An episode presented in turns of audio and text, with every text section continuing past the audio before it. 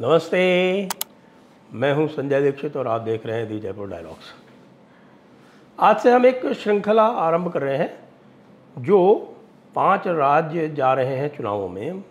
उनमें से चार राज्यों में जो राजनीतिक बिंदु उभर रहे हैं, जो इश्यूज़ हैं पॉलिटिकल इश्यूज़ उनके बारे में आज हम ये श्रृंखला आरंभ कर रहे हैं। और आज हम सबसे पहले बात करेंगे छत्तीसगढ़ के बारे में कि छत्तीसगढ़ में क्या बिंदु उभर रहे हैं?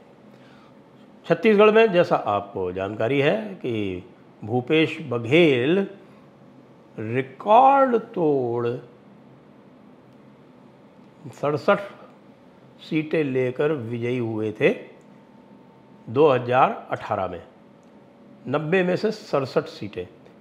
और आपको ध्यान है कि रमन सिंह जब जीतते थे तो वो 45 से 50 के बीच में ही रहते थे। लेकिन ये देखिए आपके क्या ज़बरदस्त इन्होंने विजय उपलब्धि की। लेकिन उसके बाद भी आप देखेंगे कि वहाँ पर जो समस्याएँ आ रही हैं, उसमें जो सबसे बड़ी समस्या और जो आरोप लगता रहता है, विशेषकर से जो विरोधी दल है, और आजकल तो आम आदमी पार्टी उसमें से सबसे आगे आ गई है। और भारतीय जनता पार्टी भी लगा रही है और उनके ऊपर जो सबसे गहरा आरोप लगता है, वो लगता है भ्रष्टाचार का। तो क्यों लगता है? उनमें से एक बिंदु आज हम पकड़ते हैं और वो हम पकड़ते हैं कोयला खनन के बारे में छत्तीसगढ़ सरकार की क्या नीति है? देखिए, छत्तीसगढ़ सरकार के पास एक बहुत बड़ा खजाना है। और वो है कोयले का। और आपको जैसा ज्ञात है कि कोयले के बहुत सारे ब्लॉक जो हैं, वो जो भारतीय सरकार का उपक्रम है, कोल इंडिया लिमिटेड, और उसकी जो सहायक कंपनियाँ हैं, जिसमें से एस e काम करती है छत्तीसगढ़ में, साउथ ईस्टर्न कोल लिमिटेड, वो उसके बहुत सारे वहाँ पर ब्लॉक हैं। अब कुछ दिनों से, जब से भारत सरकार ने यह एक लक्ष्य रखा कि एक अरब टन वार्षिक कोयले का उत्पादन करना है तो कोयले के उत्पादन से संबंधित जो ठेकेदारी की प्रथा थी, उसमें कुछ परिवर्तन लाया गया। और परिवर्तन ये लाया गया कि जो भी ब्लॉक्स थे कोल इंडिया लिमिटेड के पास तो उनको खाली खनन के लिए अलग से ओवरबर्डन हटाने का ठेका देते थे, अंदर खनन करने का ठेका देते थे। तो ये सब छोड़ के उन्होंने एक सिंगल ठेके का एक मॉडल अपनाया, जिसको कहते हैं एमडीओ यानी माइन डेवलपर एंड ऑपरेटर और उसकी लंबी लीज़ 50 वर्ष की लीज़ देने का एक ये मॉडल अपनाया। उसमें माइन डेवलपर जो है, जो जो भी उसको जीतता है उस ठेके को, वो माइन स्वयं डेवलप करेगा, खनन करेगा, बेचेगा और 50 वर्ष तक उसका जो भी प्रॉफिट है, वो जो कमाएगा, उसका हिस्सा जो भी तय होता है, यानी कि जो ठेके से तय होता है, ये जो निविदा से तय होता है, वो देता रहेगा कंपनी को। और हमारी कंपनी इसकी हम बात कर रहे हैं, वो है एस सी लिमिटेड तो कोल इंडिया लिमिटेड ने इस तरह के लगभग 50 एम अनुबंध जारी किए, और 50 एम अनुबंध जारी किए उसने पश्चिम बंगाल झारखंड उड़ीसा और महाराष्ट्र में और छत्तीसगढ़ में। अब पचास में से सत्रह जो अनुबंध हैं, वो जारी हुए छत्तीसगढ़ में। और आप ये देखें कि बाकी सारी प्रदेशों में जो एमडीओ के अनुबंध हैं, वो सफलतापूर्वक चल रहे हैं। उनमें कहीं कोई समस्या नहीं आ रही है। ना प्रदेश सरकार की ओर से किसी भी प्रकार का उनको समस्या उत्पन्न की जा रही है। लेकिन छत्तीसगढ़ में भारी समस्या आ रही है। छत्तीसगढ़ में स्थिति इतनी विकट हो चुकी है कि अब लोग जो हैं वहाँ पर एमडीओ अनुबंध देने की, निविदा देने के लिए ही नहीं आ रहे हैं। और ये क्यों हो रहा है?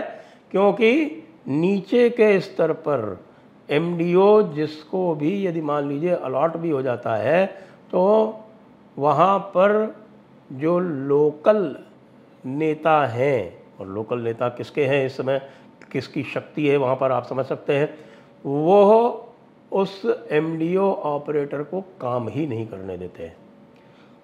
स्थिति इतनी विकट हो गई कि सत्रह में से एक एमडीओ जो अडानी समूह ने जीता, उसका लगातार एस का घेराव किया गया और उनकी राह में इतने रोड़े डाले गए कि एक और जो अनुबंध एस लिमिटेड ने जीता था एस एल लिमिटेड ने उसकी जो उनकी राशि थी कमिटमेंट अमाउंट जो था, वो ही नहीं जमा कराया। अरे भाई क्यों जमा कराए? जब पता है कि नीचे पूरा असहयोग है, राज्य सरकार, जो लोकल पार्टी, वो सब वहाँ असहयोग कर रहे हैं, काम नहीं करने दे रहे हैं तो ऐसी स्थितियों में कौन ठेका उठाएगा?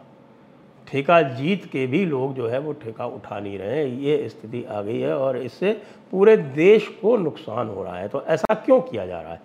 भाई एमडीओ से किसी सरकार को या किसी पार्टी को क्या समस्या हो सकती है?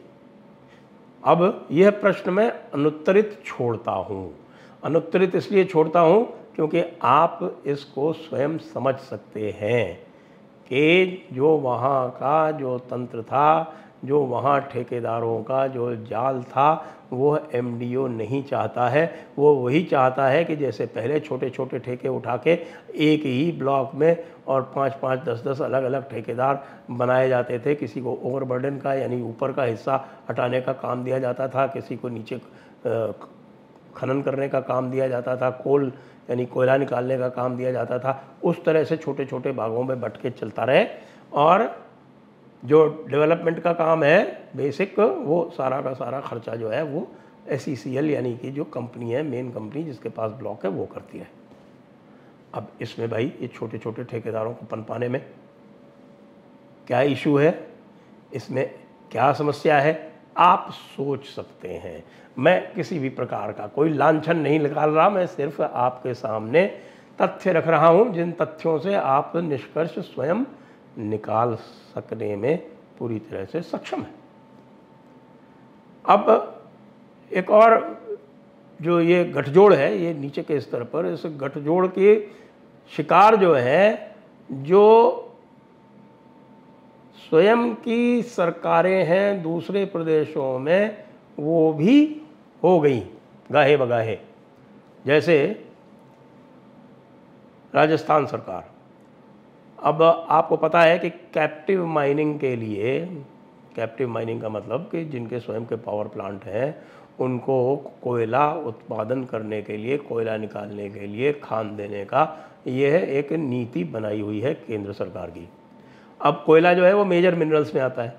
तो मेजर मिनरल्स का जो कुछ भी है, उसमें मेजर मिनरल का जो अलॉटमेंट है, वो केंद्र सरकार करती है। अब कोयले में कैप्टिव माइंस जो हैं, वो अलॉट की गई राजस्थान सरकार को। और एक दी गई और दूसरी दी जानी है। दूसरे के लिए छत्तीसगढ़ सरकार की एनओसी चाहिए। छत्तीसगढ़ सरकार की ओर से प्रपोज़ल जाना है। देखिए जो सिस्टम है माइनिंग डिपार्टमेंट का, वो ये है कि प्रपोज़ल नीचे से जाता है और ऊपर जो है वो अप्रूव होता है। तो दोनों का सहयोग चाहिए। अब राजस्थान सरकार को एक ब्लॉक तो है, उसमें कोयला कम पड़ रहा है, उनको दूसरा ब्लॉक चाहिए। छत्तीसगढ़ सरकार उसका प्रपोज़ल आगे अभी तक नहीं भेज रही थी। ऐसी चर्चा है कि संभवतः अब भेजा जा रहा है, लेकिन आप देखिए कि पाँच वर्ष हो गए दोनों सरकारों को लगभग, लेकिन पाँच वर्ष में लगातार अशोक गहलोत जी के सतत प्रयासों के उपरांत भी अभी तक वो दूसरा ब्लॉक अलॉट नहीं करवा पाए हैं। अब इसमें क्या खेल है भाई? अब ये देखिए कि ये जो दूसरा ब्लॉक, जो ये पहला ब्लॉक और जो दूसरा ब्लॉक है, ये दोनों ब्लॉक इनको सरगुजा ज़िले में मिले। सरगुजा ज़िला, आप जानते हैं, ये सरगुजा ज़िला लगता हुआ है ये झारखंड से। और इस सरगुजा ज़िले में एक बहुत ही महत्वपूर्ण नेता जो हैं, यानी आप ये समझ लीजिए कि मुख्यमंत्री के बाद जो दूसरे सबसे महत्वपूर्ण नेता है, उनका उस क्षेत्र में दबदबा है, उन्हीं का वो ज़िला है।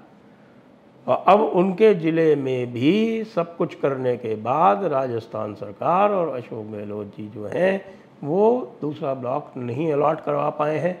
रोज़ाना बारह रेक की खपत है राजस्थान की। और जब अपनी कैप्टिव माइन नहीं होती तो दूसरे जो कोयला खदान वाले जो ट्रांसपोर्टर हैं लॉजिस्टिक्स हैं, उनके सहारे रहना पड़ता है। अब तो ये भी है पॉलिसी कि भाई आपकी कैप्टिव माइन माइन पे आप अपना पावर प्लांट लगा के डायरेक्ट इलेक्ट्रिसिटी इवैक्यूएट कर सकते हैं, लेकिन दूसरा ब्लॉक मिले तब ना। अभी तो सारा का सारा उन्हीं रेक में और ट्रकों से माल ले जाया जाता है रेलवे की साइडिंग पर और वॉशरीज में उसको वॉश करके उसको लोड किया जाता है। तो जम के कमाई हो रही है ट्रक ऑपरेटर्स की और जम के कमाई हो रही है कोल वॉशरीज की और ये कोल वॉशरीज और ट्रक ऑपरेटर जो हैं, ये फंडिंग का एक बड़ा माध्यम है। तो यह प्रश्न उठता है कि भाई पाँच वर्ष क्यों लगा दिए? अभी तक राजस्थान सरकार को अलाटमेंट पूरी तरह से क्यों नहीं हो पाया है?